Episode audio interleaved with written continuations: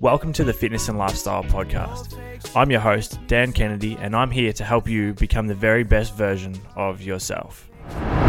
What's up, guys? Welcome back to this week's episode of the Fitness and Lifestyle Podcast. Today I'm joined by Australian basketball legend Andrew Bogut. Andrew started his career here in Melbourne. He then went and played college basketball in Utah before being drafted as the number one draft pick in the NBA to the Milwaukee Bucks in 2005. He's also played with Golden State Warriors, the Dallas Mavericks, the Cleveland Cavaliers, Los Angeles Lakers, and then finished his career here in the NBL with the Sydney Kings. This is a, a very enjoyable chat and one that I thoroughly enjoyed. Um, I know you guys are going to take a lot of value from it, so if you do, please do take a screenshot of the episode and post it on your Instagram story for me. Tag myself, tag Andrew, and then also check out his new podcast, which we chat about in today's episode called Rogue Bogues. It's a great one, really interesting, um, and again, I know you guys are going to love it. So for now, just sit back and hope you enjoy today's episode. Andrew, welcome to the Fitness and Lifestyle Podcast, mate. It's an uh, absolute pleasure to have you on today, man. Thank you, appreciate it. Mate, I was chatting to you um, just just before we started. Obviously, you've recently joined the the podcasting world with um, Rogue Bogues. We'll touch on that a little, little bit um, later on, mate. But the first thing that I kind of, you know, usually with guests, I don't really write anything down, but there was a number of things I really wanted to touch on today. And, and I also put up a, um, a story on socials last week for people to send through some questions. And we got some pretty, some pretty good ones. Won't ask all of them, but, um, but the first thing I had in mind, mate, was what was the initial reaction, the initial feeling when you, you were picked in the number one, as the number one draft pick in 2005 in the NBA? Um, I mean, just, it was kind of, it happened so quickly to be honest with you because I mean my people that know my journey to get into the professional ranks was it all happened in a small amount of time. Um, I went from you know under under 18s not making a state team, getting cut, to within a three year period basically being drafted number one in the NBA. So it was that block of work finally you know worked itself out. Um, but as far as the feeling of going number one, it was I knew I'd set history, um, first Australian ever. Um, to, to do that and have my family there and people that were with with me throughout my childhood was real special. But once it was called, you know, when you're called number one, it all just it's gone. That night's gone. Whereas you know sometimes people that pick eight, nine, ten, they can really live up to the suspense of it. Whereas it kind yeah. of happened straight away. So I was pretty fortunate, and then basically went to the back of the, the room there, past David Stern, did interviews with about 15 or 20 different media stations that was set up. And then went and partied really. I mean, um, went and celebrated and it was the first time I let my hair down in a number of years. Um, and then was on a private jet the next morning to Milwaukee. So uh, it, it's the NBA schedule is full on. And, and once that kind of got rolling, there was no looking back what a whirlwind! I mean, that's um, that's incredible. And I was thinking as well, like you know, you mentioned how that kind of the period from you know missing out on state teams and stuff like that to then all of a sudden being the number one draft pick. It's a quite a short short period of time there, that time frame. So, do you think that helped in any way with not having as much expectation or not having as much um, not doubt in your mind, but I guess pressure on yourself to do exceptionally well when you came into the NBA, or was the fact that you went number one, the fact that you were the first Aussie to do it? Was there just a shitload of pressure? And did, did you feel that and did it kind of affect you in any way coming into your first season? From an Australian point of view, no. I mean, basketball wasn't as big as it is now. At least the NBA wasn't. So yeah. for Australian journalists and people there, they didn't really understand how um, how big it was at the time. And yeah.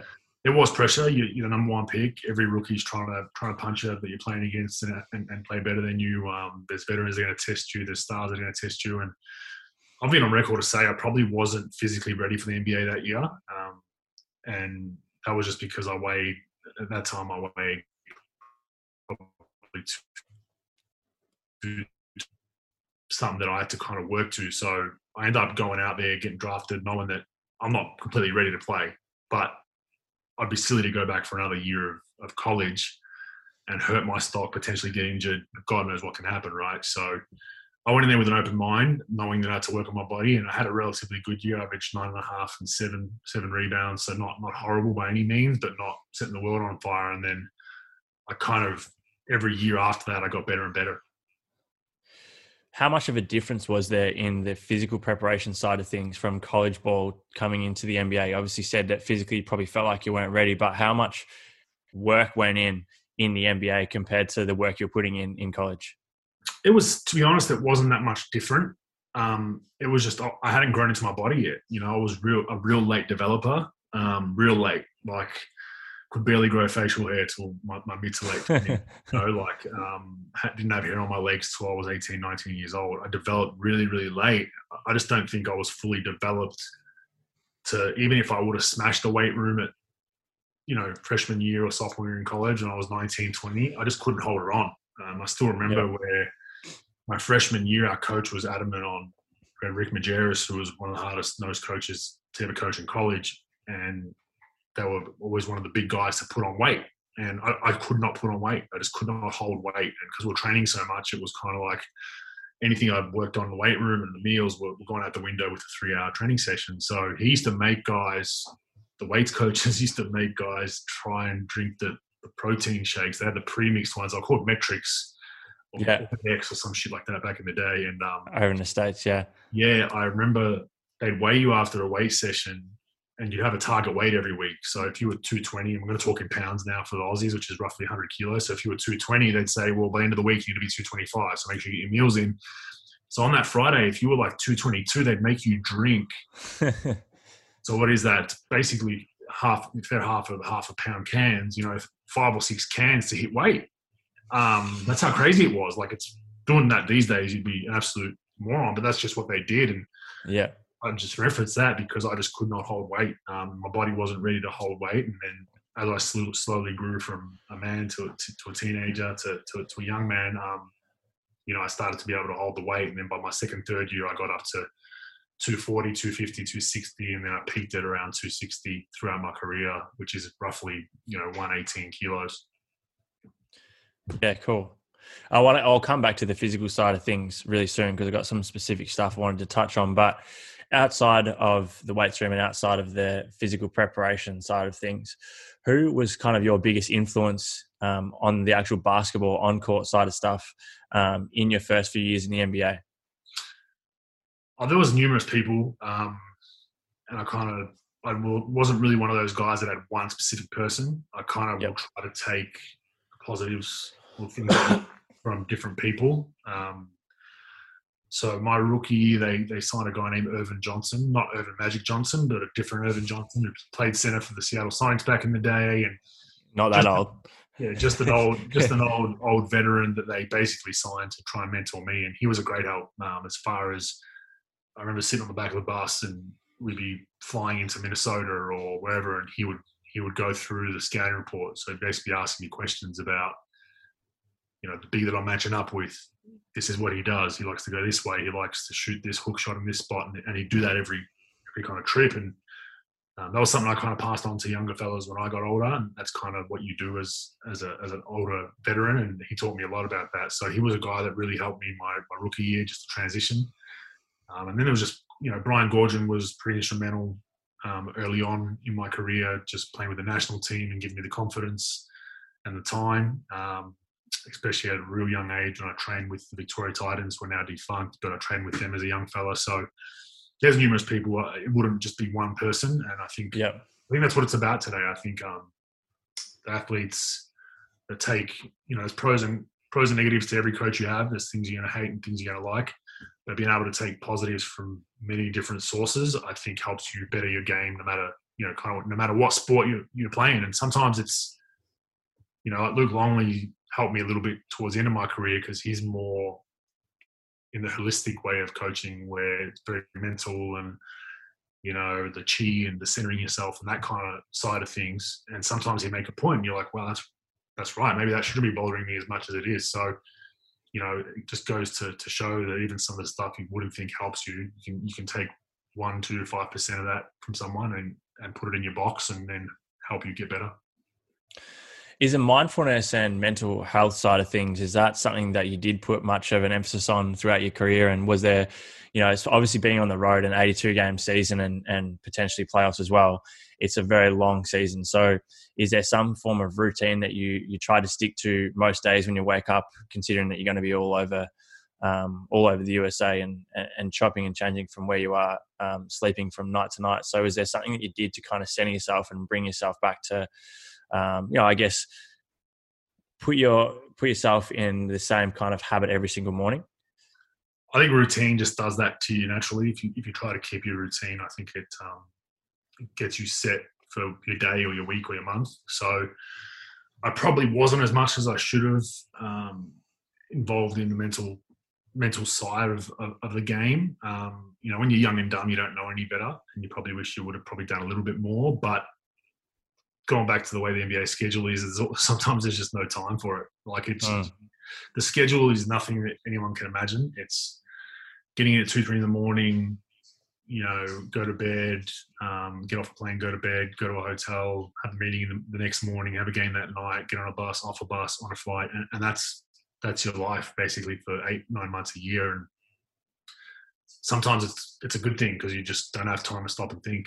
Um, as I got yeah. older, you, you, have a little bit more time to, to, to, think that, and sometimes it can be a hindrance to be honest with you because then you you overthink things at times, um, and that's where the mental yeah. health side of things comes in play. Whereas early in my career, you know, like an example for me would be, um, my, like I'm not a bad flyer now, but I don't love flying. Early in my career, like we could have, you know, plane could have been almost going down, and I couldn't give two shits. Um, and it almost did twice as a young fella in the NBA. Whereas towards the end of my career, I would be sitting up and tightening the seat the, the seatbelt, um, yeah.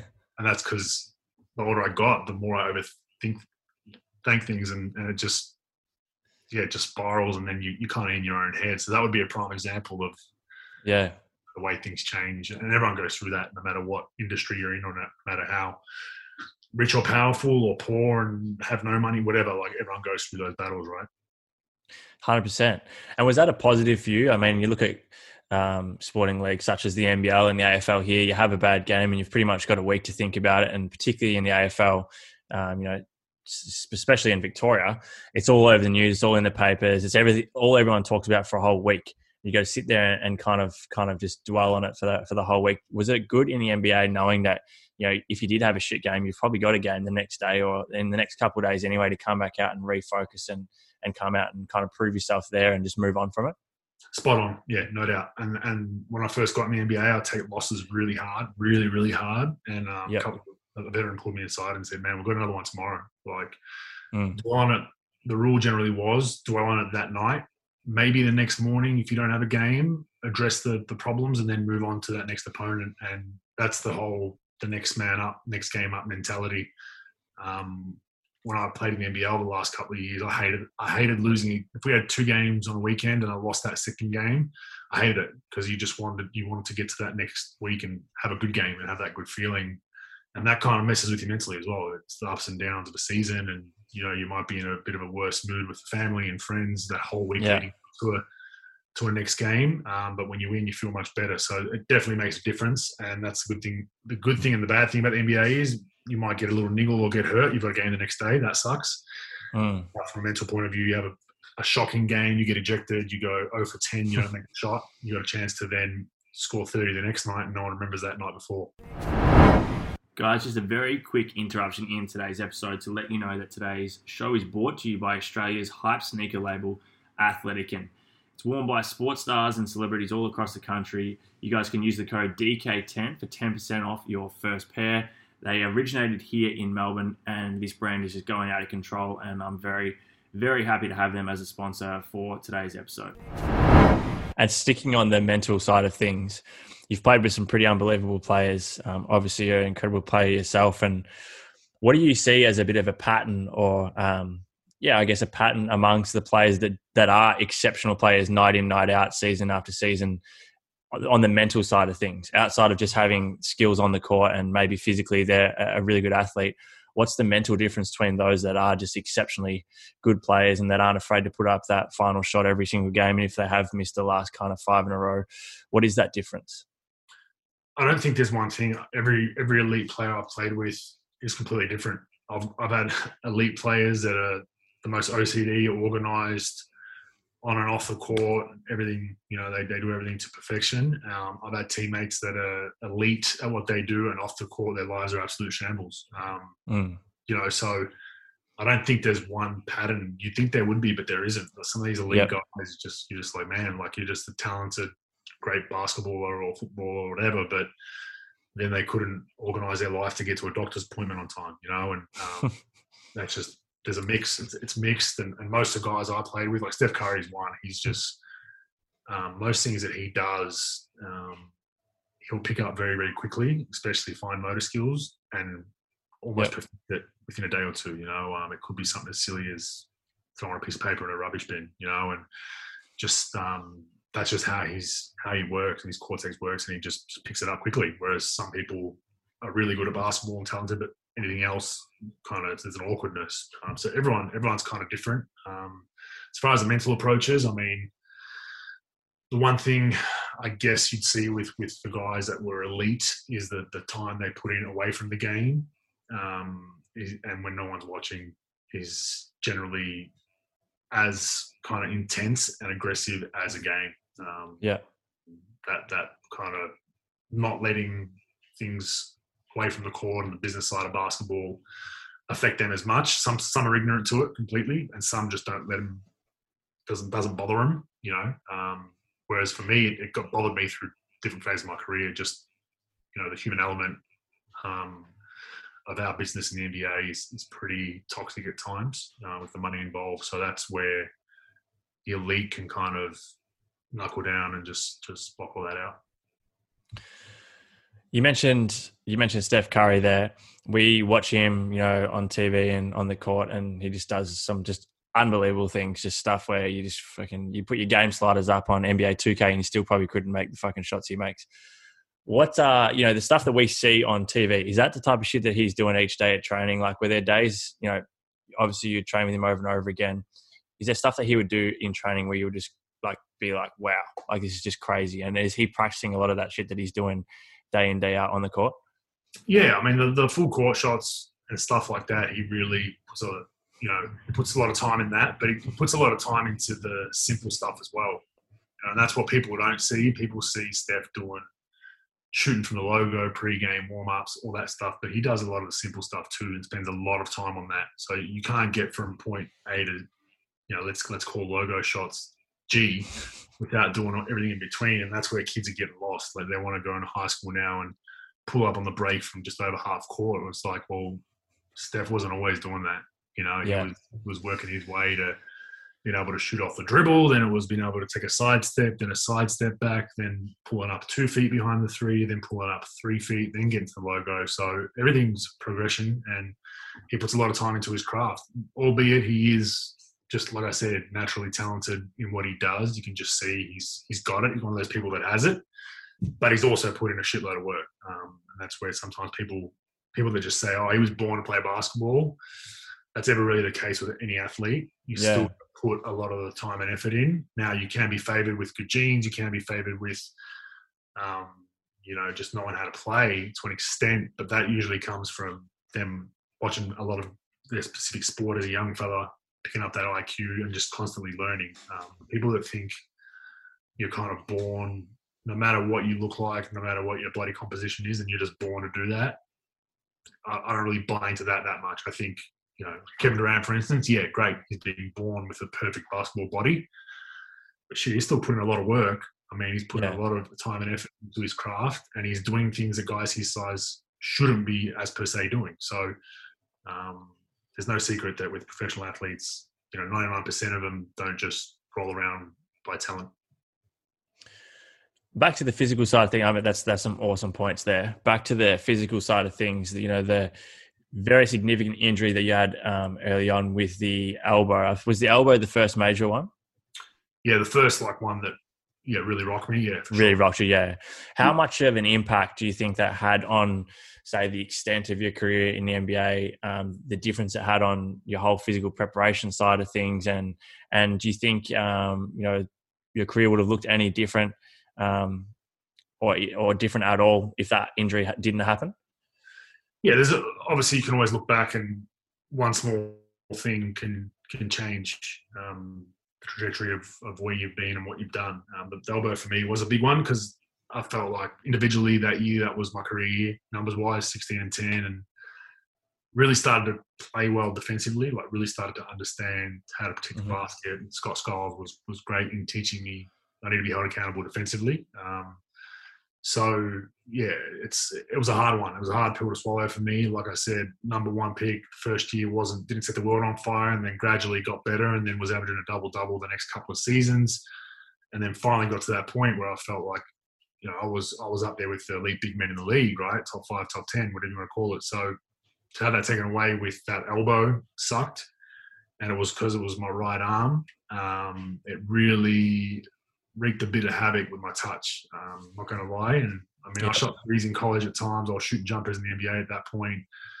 I felt confident going both ways, and then I rushed back from that injury. I did it in, um, I think I did it in March, and should have been a nine or twelve monther with everything that I did. I, I broke my index finger, broke my wrist.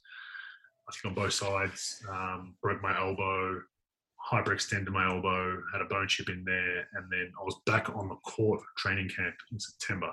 So Shit. I, yeah, I, I just I shouldn't have been back on the court at that point, but my legs were fine, everything was fine, and that whole season I basically played left-handed. Like I couldn't couldn't go right really. Couldn't even like hold an armbar up in the post defensively with my right elbow, so I hit it Mm. as best as I could, and I still still ended up averaging a double double that year. And I think I led the league in blocks and still had a good year individually, but I knew a portion of my game was was kind of missing, and I just couldn't really get it back. And then confidence started to play an issue, and um, it was just one of those things I had to kind of adapt to. Yeah. But you look at that injury, and then bouncing back from that, then doing my ankle really bad, getting undercut by Kyle, Kyle Lowry in Houston, and snapping my ankle. If those two things don't happen, I probably don't end up in Golden State. So Yeah. my trade value Everything happens for a reason. yeah, I, I- you know, they told me they weren't going to trade me before I did my ankle. I, I, I was like, look, I want to try, try to explore some trade options. And they said, we're not going to get fair value back. Good big man. We're not going to get someone back that can fill your shoes. So we're not moving you. And then two weeks later, I broke my ankle. And all of a sudden they thought, shit, like if we can get someone back that's going to at least play the rest of the season, we've got a chance to make a playoff push. GM was in the hot seat, coach was in the hot seat, and it all just lined up that I ended up getting bounced to Golden State, which I didn't play for the rest of that season. They sucked Yep. record wise, so it didn't matter. And then ended up being part of one of the most successful teams in NBA NBA history and won a championship. So that that's what I mean by one small change. Mm. Maybe I end up being an all star and never winning a championship. Um, Yeah. in Milwaukee with no injuries, but I'd rush rather the championship ring because I, I feel like no one really remembers a random all star from one or two years. They remember a championship team and a team that won, you know, 73 games. Yeah, I mean, I'm a massive believer in that everything happens for a reason. Um, and yeah, I think you've kind of just touched on my, you've already answered my next question, but um, that's the elbow and the big injuries. They're obviously the low points of the career, but what has been the highest point of your career, the moment that'll always kind of stick in your mind as the most memorable thing um, as your time as a, as a basketballer? Winning a championship in the NBA is not easy. There's there's 30, what is it, 450 players, and there's one group that gets it every year. And let's be honest, generally that in the, going into from the preseason, there's probably four, maybe five teams that genuinely have a shot. So I was on that other 25 team in Milwaukee, generally where we knew like a playoff berth for us was fantastic. And Yeah.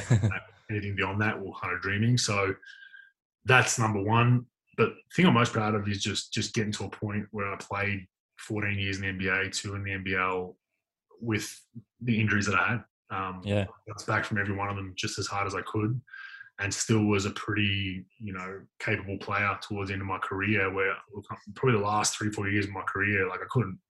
It was a struggle um, just to to tend to daily life, let alone play basketball against grown men. So I'm proud of that. You know, I told twice almost the elbow. The doctor's like, "Yeah, we don't know if you're going to be able to kind of shoot a basketball properly again." Yeah.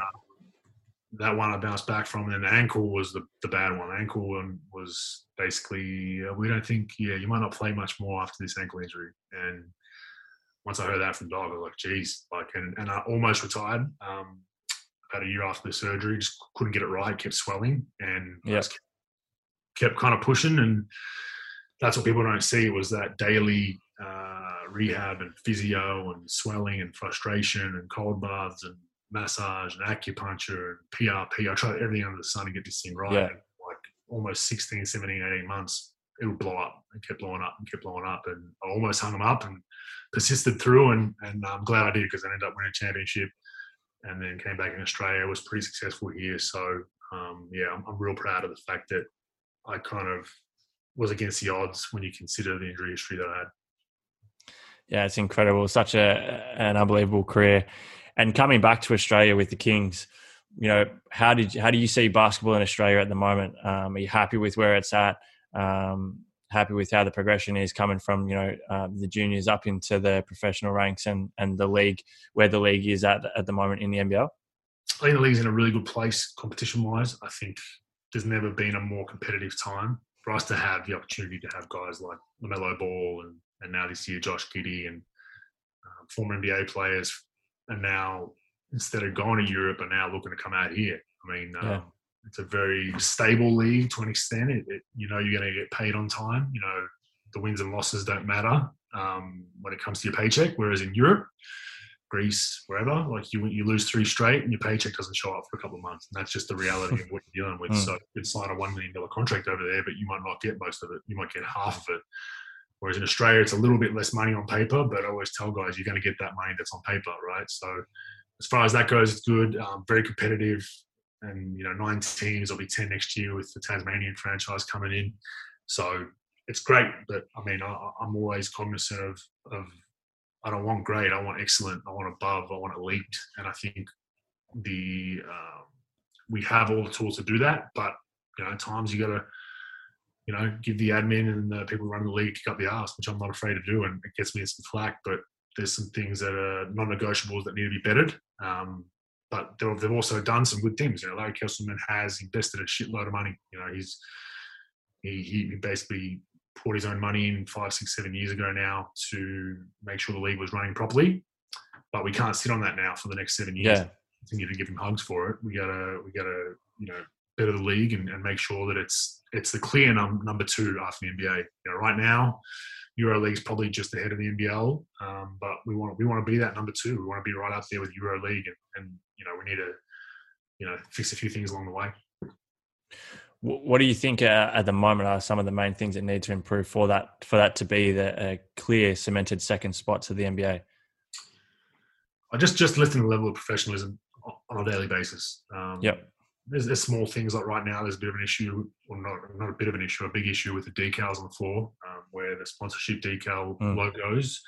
It seems like there's one or two games a weekend that it's just a shit show of guys. Basically, becomes a an ice skating rink where guys are going down left, right, and center, and it's been an issue for three or four years now, and with no change. Yeah, I mean the changes is the same old stuff. Oh, we're going to try to clean it better. Well, you know, I don't think it's a cleaning issue. I think there's there's other issues that need to be looked at, and instead of trying to rectify it on the fly, get rid of the shit, then go do your own your own thesis or study on it in a private court somewhere and figure it out. But mm. at the moment, you're using world class athletes as guinea pigs. You know, my concern um, is a Josh Giddey or a LaMelo Ball, for instance. Last year, they do their knee. Like you don't want that highlight on ESPN. You don't want yeah, you know, yeah. And then now that it's public record that the decals are a little bit dangerous, but we're at a point where they you know they're, they're scared to address it because there's money coming in from those logos. But you got to be forward thinking. You know, in my opinion, I think that um, you know you can if there's a sponsor that that's got their logo on the court, you go to them and you say, hey, we're going to give you three extra player appearances this season, and we're going to put your logo in five other spots instead of the court because of a safety issue. Most most most sponsors are going to understand that. If you're a sponsor, yeah. you want DK Fitness on the floor and someone doing their ACL, yeah, exactly right. Not right? at all. So yeah. That's where the frustration lies. And, and, Larry can run the league how he sees fit. But I mean, I feel like um, we have to have people that are willing to comment on, on how we better the league. And I don't think that's, you know, it gets lost sometimes because people think I'm shitting on the league. Couldn't be further from the truth. I want the league to get from, from great to fucking great, right? I want it to yeah. be, I want to be that league. And if you just keep patting each other on the back saying, well, thanks, Larry, you invest a lot of money for the next 10 years, you're just going to be right here you know, you're going to be behind yeah, yeah. the NRL forever. And yeah, I want, I want, to get high in the AFL and the NRL one day. That's awesome. I appreciate that. Appreciate the honesty there. And I'm very mindful of your time, um, Andrew, so I won't hold you up for much longer. But there's a couple more things I want to touch on.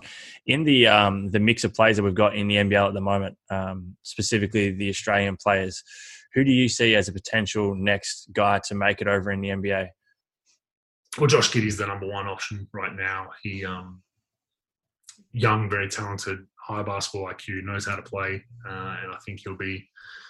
Don't know where he'll be drafted. I hope it's you know somewhere in that first round, and a little inconsistent right now. But he's he's young and he's learning the game, and he's with a rookie, uh, not a rookie head coach, but a first year coach in, in Adelaide at the moment. So he's gone through trials and tribulations, which is great. Testament to having potential first round picks or second round picks come over here because I think it um, gives them enough adversity that scouts can can then yeah. you know, say this kid's faced a lot more adversity than just the kid going to his hometown college. So Josh Giddey would be the one right now for me that I think um, has a genuine chance to to not only get drafted but play in the NBA.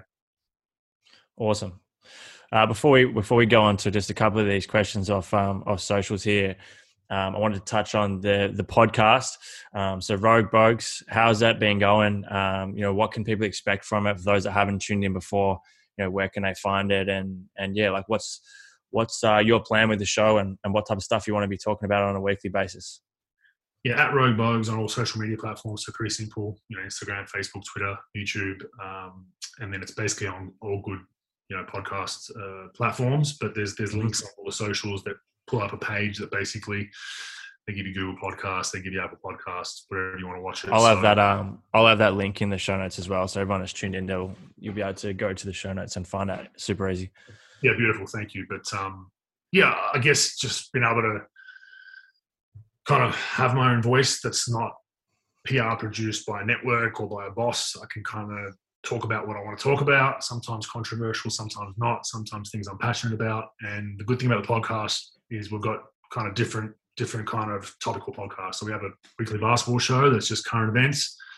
We do a Q&A through that. So a lot of fans get to ask sometimes unique, controversial, wacky, whatever questions. We're open to it all.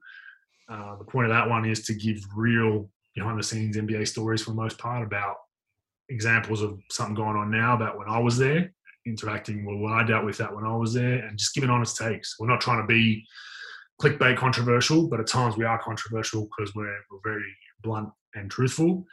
Then there's the My Journey portion of the podcast, which is uh, done better than I thought it would because it's specific to, to, to kind of my journey. Um, and it's yep. basically, I wanted to do a an auto, what an autobiography in a book would read like, but via podcast. So cool. it starts with being born, childhood, primary school, high school, all the way, and it's going to end with retirement, right? So we're we're into episode four, and that was just my freshman year in college. So I'm slowly getting those out. I have guests on along the way.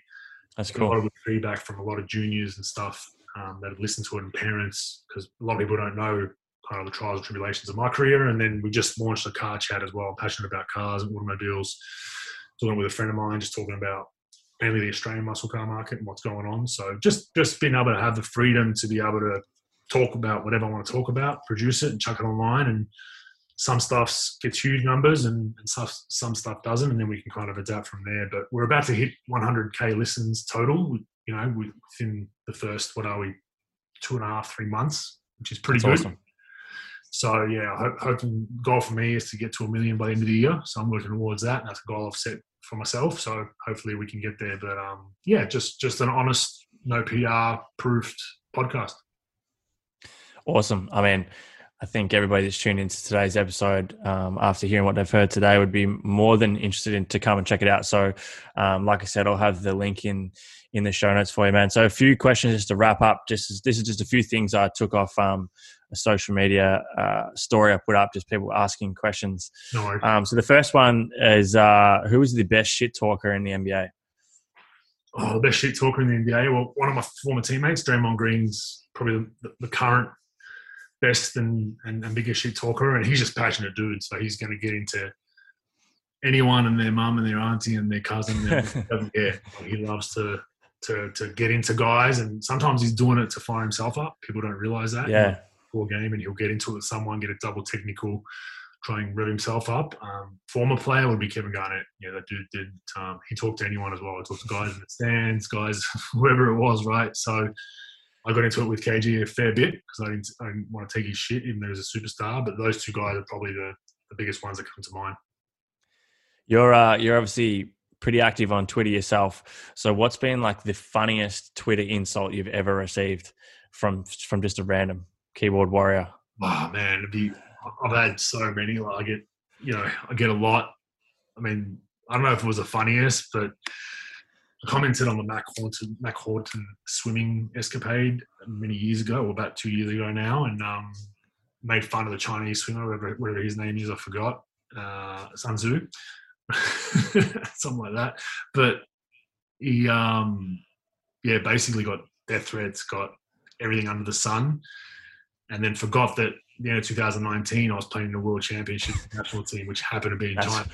I remember watching that.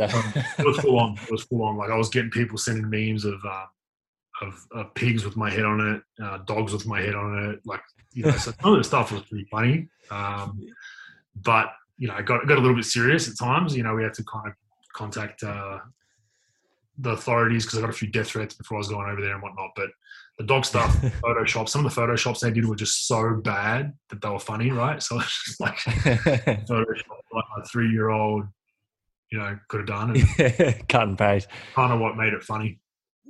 That's awesome. Um, and I had a fair few requests actually. If uh, just a few guys wondering if you'd be able to fill in for their domestic team in uh, basketball sometime during the week if you get some free time. Yeah, I get a lot. I imagine that'd be at the top of your priority list. Unless it's a wheelchair teammate, probably not. and then the last one here, man. Um, I, so I grew up playing basketball in Horsham. Um, so I've, I've, been lucky to play with a few of the guys. Horsham You've boy. been lucky to play yeah. with. Um, so like Shawnee and Aaron and, and Creaky and that. So Sean uh, sent in a question asking who's the best Horsham player you've ever played with. The best Horsham player. His brother was really good, man. Aaron Bruce was. He was a he was a he was a killer junior player, man. Like he was, it was basically him and I from Victoria coming through like under 20s, and he was. I hated playing against him, and then we both got scholarships to the AIS. And I remember our training sessions at the AIS were the most, probably two of the most competitive dudes on that team, and we'd be always on the opposite team. Our coaches would structure it that way, and we'd be going at it. Um, and he was he was a killer. He, he could shoot shoot it, he could pass, get to the free throw line. Went to Baylor for a number of years. He kind of got screwed around there a little bit towards the end of his um, tenure there. They over recruited him a little bit. Um, he led all freshmen in scoring his freshman year. A lot of people don't know yeah. that, and probably could have been late second round if he went went out to the draft maybe or somewhere around there. So just a missed opportunity for him. But came back to Australia and never really solidified himself as a high end professional, but he was um, a very very well respected player. But Shawnee's doing a great job. I mean, his story's a great one. You know, he, he basically no one one wanted to touch him. You know, in our league, he was kind of floating all over the place, and then we gave him a chance. We'll wait. Will we ever put him on the floor? And he's a consummate professional. I love him. Love everything about him. Plays for the team, and, and he's had to work for everything that he has. So he's been good. And then obviously Creaky's doing what he's doing down in southeast Melbourne. But out of those three from juniors, it would be Aaron for sure. Awesome, man.